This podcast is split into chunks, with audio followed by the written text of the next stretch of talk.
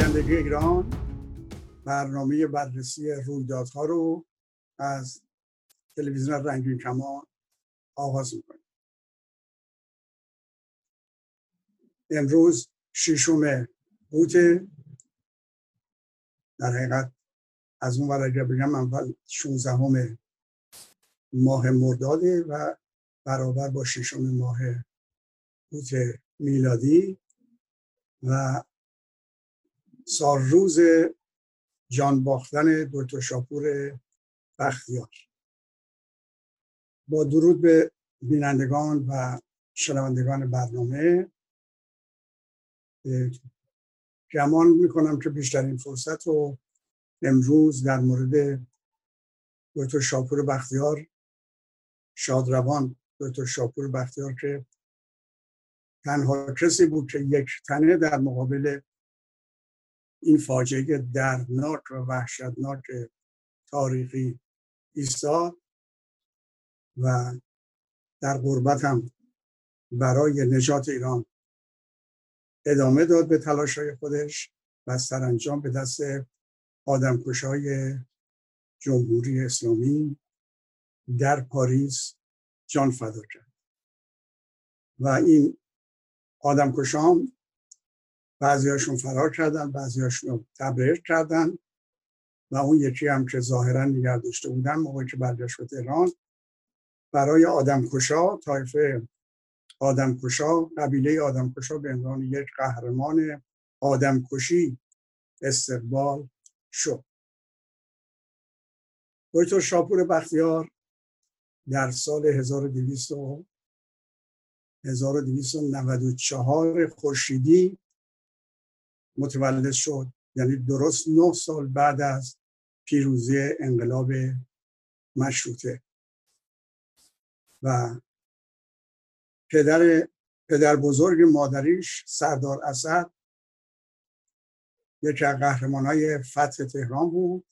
بعد از اون محمد علی شاه مجلس رو به توپ بست و آیت الله تبایی و بهبهانی مورد آزار قرار گرفتن و تنی چند از مشروط خواهان در باغشاه در حضور ایشون کشته شدن و مبارزات ستارخان و باقرخان در تبریز آغاز شد و واقعا با جانبازی و مردانگی و دلاوری این دو قهرمان مشروطیت ادامه پیدا کرد تا اینکه در اثر شرایطی و تهدید روسیه به اینکه به تبریز قشون خواهد کشید نیرو خواهد فرستاد. در اونجا این سردارخان و باقرخان صلاح در این دیدن که برای جلوگیری از اینکه سربازهای روسیه وارد ایران بشن موقتا مبارزه خودشون رو متوقف کنن ولی درست در اون لحظه سردار اسد از بختیاری به اصفهان اومد و بعد از فتح اصفهان اومد به سمت تهران. از شمال هم سپهدار تون کابلی به اتفاق یپرن خان. اونها هم حرکت کردن به سمت تهران در کامبر کار سراسنگ. چه کیلومتری تهران شاید هم کمتر 20 کیلومتر تهران اون روز. و اینها این دو نیرو به هم پیوستن. و چون نیروی ارتش نیروی قشون اون زمان. برای جلوگیری از اینها تا کاروان سراسنگ رفته بود.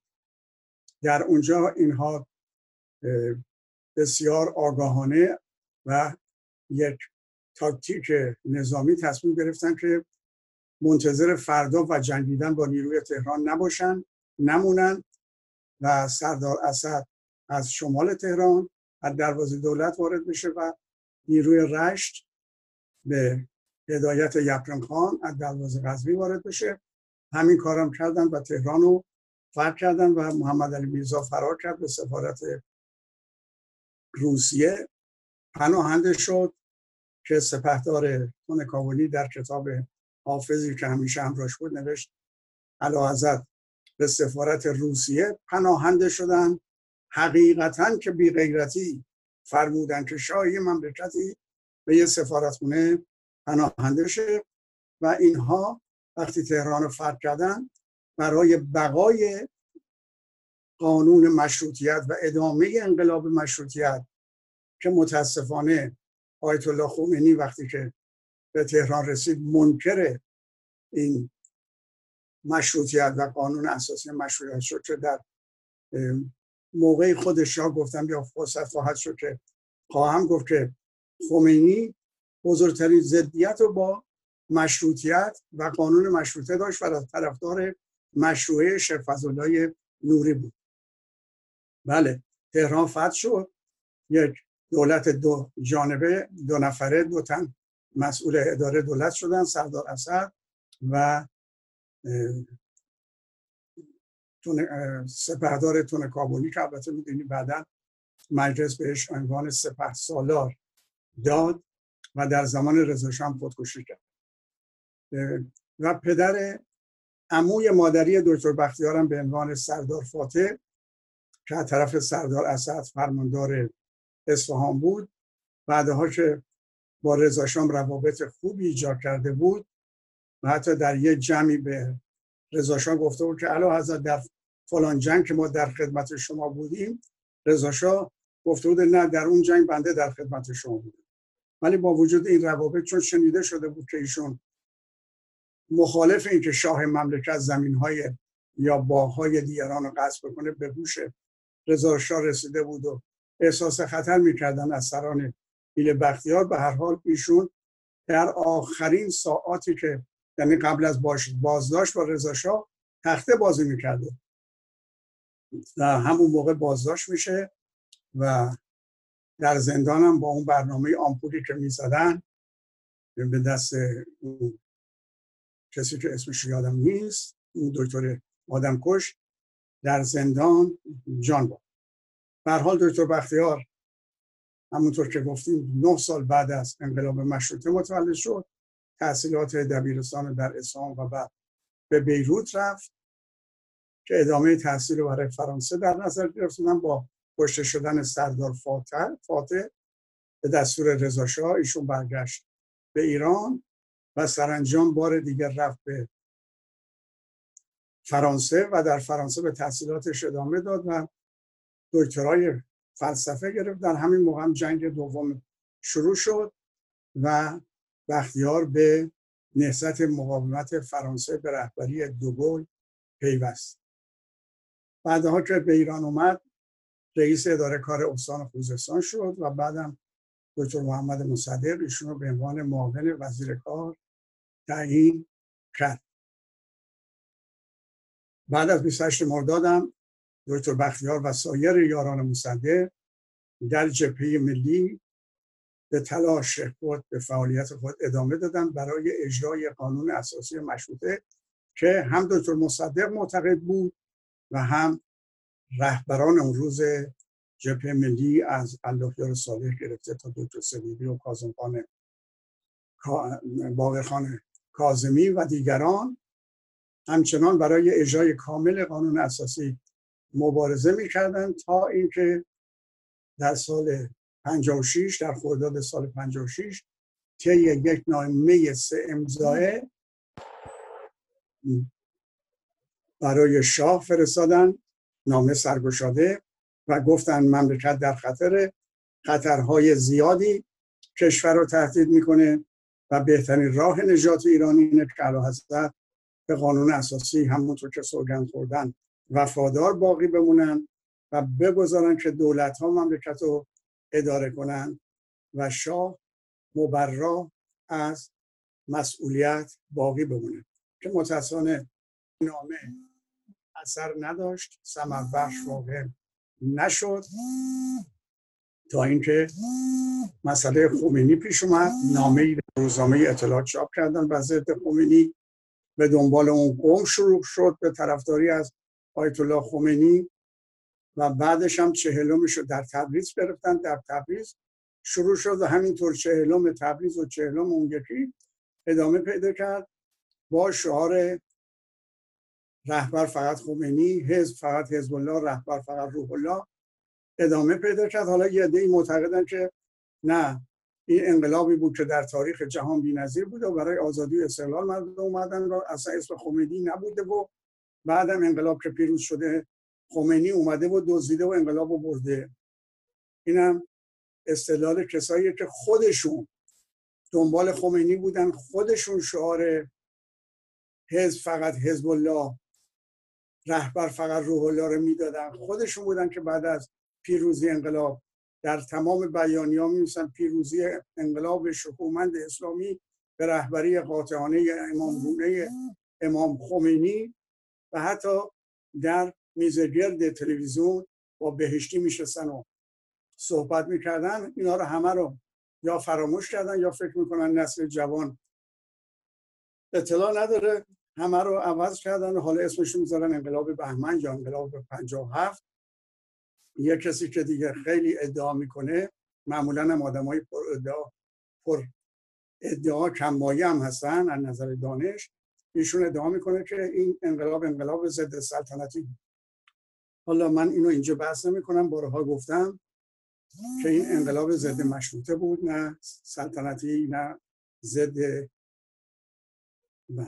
برمیگردیم به اینکه در یه همچین شرایطی که مملکت داشت دچار این فاجعه تاریخی می‌شد.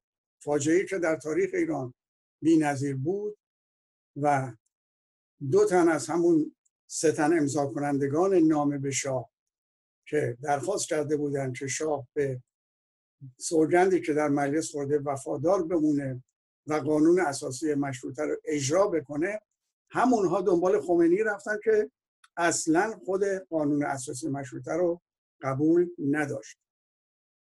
ولی دکتر بختیار ادامه داد در مقابل اینا در مقابل خمینی سال و صحبت های تاریخی کرد که واقعا میمونه در تاریخ ما اینکه دیکتاتوری نلن از دیکتاتوری چک به مراتب بدتر است. این یادگار خواهد موند از ایشون و اینکه ایران هرگز نخواهد مرد از ایشان به یادگار خواهد موند و اینکه اینها وظیفه دارن که ایران رو خراب بکنن و خراب هم خواهند کرد که اون موقع گوش شنوایی نبود. ولی من اینجا باید بگم که در مورد شخصیت های تاریخی همیشه قضاوت با تاریخ تاریخ در مورد شخصیت های تاریخی و اعمال و کردارشون رفتارشون و گفتارشون داوری خواهد کرد. امروز بعد از گذشت چل سال چل و یک سال از اون تاریخ کسانی اعتراف کردن حتی نامه نوشتن مقاله نوشتن که ما اون روزا می اومدیم تو خیابون و می گفتیم بختیار نوکر بی اختیار و ما بودیم که بی اختیار بودیم و این شعار رو می‌دادیم و به نصیحت ها یا به پیشنهادهای دکتر بختیار گوش نمی‌کرد. در حال دکتر بختیار به پاریس اومد. همونطور که گفتم به دلیل اینکه دوستان در شورای مرکزی جبهه ملی با اکثریت ایشون از جبهه ملی اخراج کردن به جای اینکه حمایت بکنن ایشون به هر حال به شکلی که دیگه جزئیاتش رو امروز فرصت نیست بگم به پاریس اومد و اینجا با تاسیس و با بنیانگذاری نهضت مقاومت مقاومت ملی به مبارزه ادامه داد. بختیار موقعی که نخست وزیری رو قبول کرد 63 سال داشت و در پاریس وقتی به دست جانیان کشته شد 76 سال داشت. الان 29 سال از این فاجعه و جانبازی دکتر بختیار گذشته. من اینجا یک روی سخنم به دوستانی که در نسبت مقاومت هستن دوستانی که در حزب ایران که ایشون سالیان دراز عضو حزب ایران بود هست. صحبتم رو به طرفداران جبهه ملی در ایرانه که بختیار فراتر از جبهه نهضت و حزب بختیار متعلق به آزادی خواهان ایرانه عاشقان ایرانه بنابراین نباید محدود بکنیم شخصیت بختیار رو به درون یک جبهه یا یک نهضت یا یک حزب. این استدار من از دوستان خودم دوستان جبهه ملی هواداران جبهه ملی دوستان نسبت مقاومت دوستان حزب ایرانی دارم امیدوارم که توجه بکنم و در این شرایط که لبه تیز همه حملات به سنجابی و فروهره که اشتباه کردن دنبال خمینی و انقلاب اسلامی رفتن باید نسل جوان و جامعه بدونه که در همین جبهه ملی شخصیتی بود به نام دکتر صدیقی که مخالف بود و دکتر بختیار که مخالف بود و به حال دکتر سنجابی دکتر صدیقی پیشنهاد کرده بود که شاه ایران رو ترک نکنه. حتی اگر تهران هم ترک می‌کنه به جزیره پیش بره که شاه جواب داده بود من. خواستن که من ایران رو ترک کنم. بنابراین دکتر صدیقی که آینده نگرم بود اعتقاد داشت که با رفتن شاه ارتش انسجامش از دست میده و تنها نیرویی که می‌تونه دنبال جلوی این فاجعه رو بگیره ارتشه و در اون صورت ما نمی‌تونیم مملکت رو حفظ بکنیم. دکتر بختیار این شهامت رو داشت که با تمام خطرات و با تمام اعتقاد به اینکه پیروز نمیشه در مقابل این فاجعه سینه سپر کرد و ایسا و گفت من با وجود اعتقاد به اینکه پیروز نمیشم در مقابل این فاجعه نیستم برای اینکه تاریخ ایران بنویسه که در این فاجعه دردناک تاریخی یک ایرانی سینه سپر کرد و در مقابل این فاجعه ایستاد ولی بعد از قبول نخست وزیری از توسط ایشون که جبهه ملی هم ناآگاهانه یا نمی‌دونم به چه دلیل چه اسمشو بذارم ایشون رو از شورای مرکز عضویت شورا و جبهه ملی به قول خودشون اخراج کردن دکتر بختیار ادامه داد. مقاومت کرد ولی از اون تاریخ تا امروز های زیادی در مورد تصمیمات دکتر بختیار و تصمیماتی که شورای مرکزی در مورد ایشون گرفته بحث های زیادی بعضی ها میگن دکتر بختیار تک روی کرد. نباید وقتی شورا موافق نیست نخست وزیری رو قبول می‌کرد. بعضی ها میگن که خودخواهی بود. که من سعی می‌کنم تا اونجایی که میشه. و بعضی میگن چرا ایشون از شاه خواست که ایران رو ترک کنه؟ در که دکتر صدیقی اصرار داشت شاه ایران رو ترک نکنه. و مسائلی مثل اومدن اون ژنرال ژنرال آمریکایی در این موارد صحبت هایی میشه که اگر فرصت بشه من سعی می‌کنم تا اونجا که میشه به این موارد برای هموطنان عزیز با توجه به آگاهی و حضوری که داشتم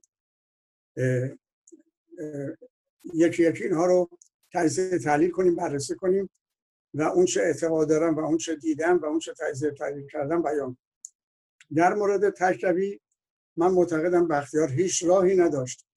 وقتی تمام دوستانی که طرفدار اجرای قانون اساسی بودن 25 سال برای اجرای قانون اساسی و خصوص سه چهار اصل مربوط به سلطنت فداکاری کرده مبارزه کرده زندان رفتن سختی کشیدن.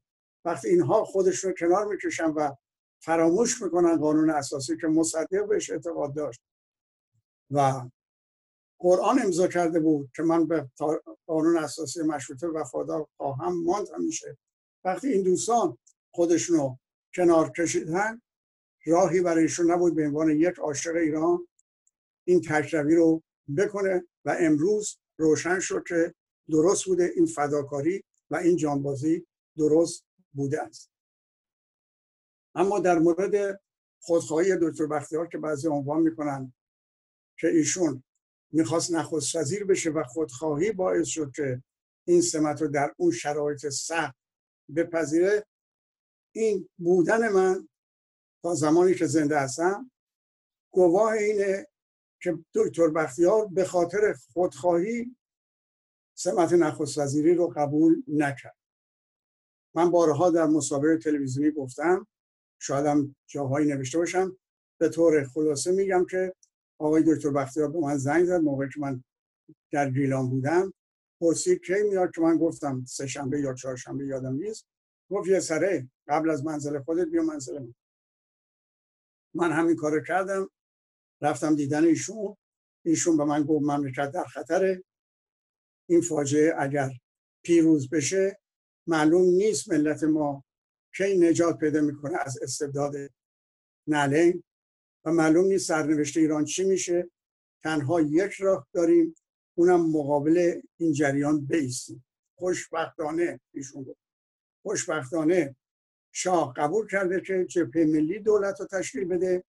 به نخست وزیر دکتر سنجابی. آقای دکتر سنجابی از دید من یعنی از دید آقای دکتر بختیار ته قلبش موافقه. اما آقای فروهر نمی‌گذارن و البته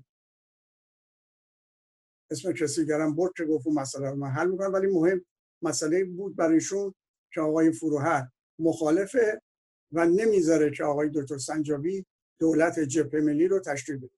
بنابراین تو فردا صبح حتی قبل از صرف صبحانه برو دیدن آقای فروهر و این مطالبی که من گفتم در خطراتی که پیش رو ملت ما و تاریخ ما داره اینها رو برای آقای فروهر بگو که ایشون مخالفت نکنن با اینکه دولت جبهه ملی به نخست وزیری دکتر کریم سنجابی تشکیل بشه. من به ایشون گفتم آقای بختیار من همونطور که خواستی حالا چرا؟ آقای به حال آقای فروهر دبیر حزب ملت ایران بود. منم از فعالین حزب ملت ایران بودم. به این دلیل ایشون از من که محبت داشت به من همواره این محبت رو داشت. از من خواست که من این کار رو انجام بدم و این صحبت رو برم با آقای فروهر بکنم. من گفتم آقای دکتر بختیار من فردا این کار رو خواهم کرد. ولی جواب فردا رو من امشب می‌تونم به شما بدم. گفت جواب چه گفتم جواب آقای فروهر اینه که نه.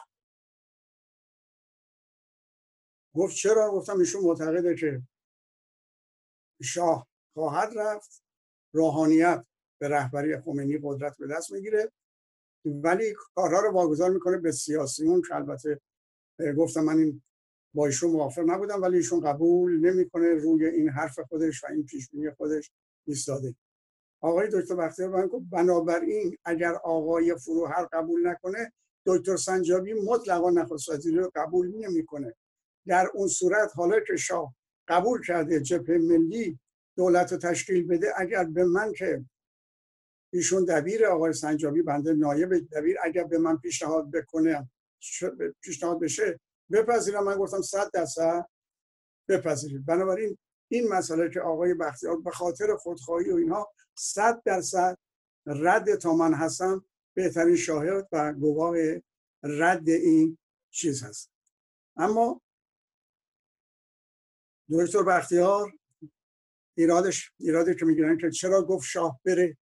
در که دکتر صدیقی گفته بود نرود ایشون از دکتر بختیار بعدها گفت چون خمینی شعار اینو می‌داد که شاه بره من گفتم با رفتن شاه این برگ برنده از دست خمینی می‌گیریم و هیچ اطلاع نداشتم که سفیر انگلیس و آمریکا به دیدن شاه میرن و از ایشون می‌خوان که ایران رو ترک کنه من فقط برای خونسا کردن این شعار که برگ برنده خمینی بود این کار کرد. و بعدم من جنرال هایزر رو اصلا ندیدم و نمی‌دونستم که روابطی ایجاد کرده با قرباقی و آقای مقدم رئیس ساواک دیگران و فردوس اینها رو اطلاع نداشتم و فکر کردم اگر زمان طولانی بشه با کارهایی که من کردم در جهت آزادی و به صلاح منحل کردن ساواک فکر کردم که زمان به نفع ما پیش میره به نفع ملی ها و آزادی خواهان و عاشقان ایران. ولی خب سوال من این بود که این زمان در صورتی که به نفع دکتر بختیار و ملی ها پیش می‌رفت که خمینی در خارج بود. وقتی میمد موقعیت عوض می‌شد که یکی از کسانی که وزیر بوده در دوران از دوستان من که در دوران بختیار جزء وزیر بوده میگه ما برنامه ریختیم در شورای امنیت کشور که هواپیمای خمینی رو منتقل کنیم به پیش و اونجا نذاریم بیا تهران که این تصمیم به وسیله مقدم رسیده بوده به قرباقی و قرباقی هم به ژنرال هایزر گفته بوده و اینها می‌دونیم با جت هایی که فرستادن هواپیمای خمینی رو مراقبت کردن نذاشتن که مورد فشار قرار بگیره و هواپیمای ایرانی هدایتش کنن و آوردن به تهران و بقیهش رو دیگه می‌دونیم. اینم در مورد این مسئله که بختیار در خارجم گفت.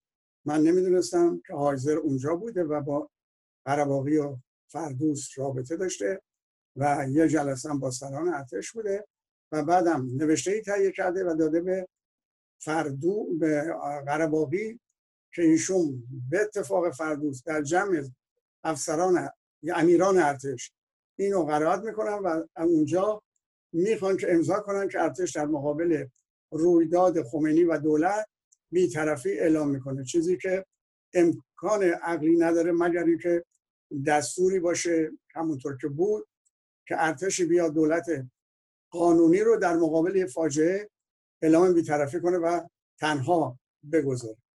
و هر حال اون چه شد اتفاق افتاد بختیارم در اینجا ادامه داد و من هم به امید بختیار وقتی در خطر قرار گرفتم خطر هم رفتن. به امید بختیار اومدم اینجا و ایشون با محبتی که کرد این فرصت به من داد که من جبهه ملی رو مبارزاتش رو ادامه بدم. در که در تهران تعطیل شده بود و اعضای شورا هر کدوم یه جا مخفی بودن و این امکان رو داد که مصاحبه های تلویزیونی حتی رادیویی روزنامه‌ای با من انجام بشه که به هر حال اونم به دلایلی که من گفتم و اینجا فرصتی نیست که بگم شایدم لزومی نداشته باشه.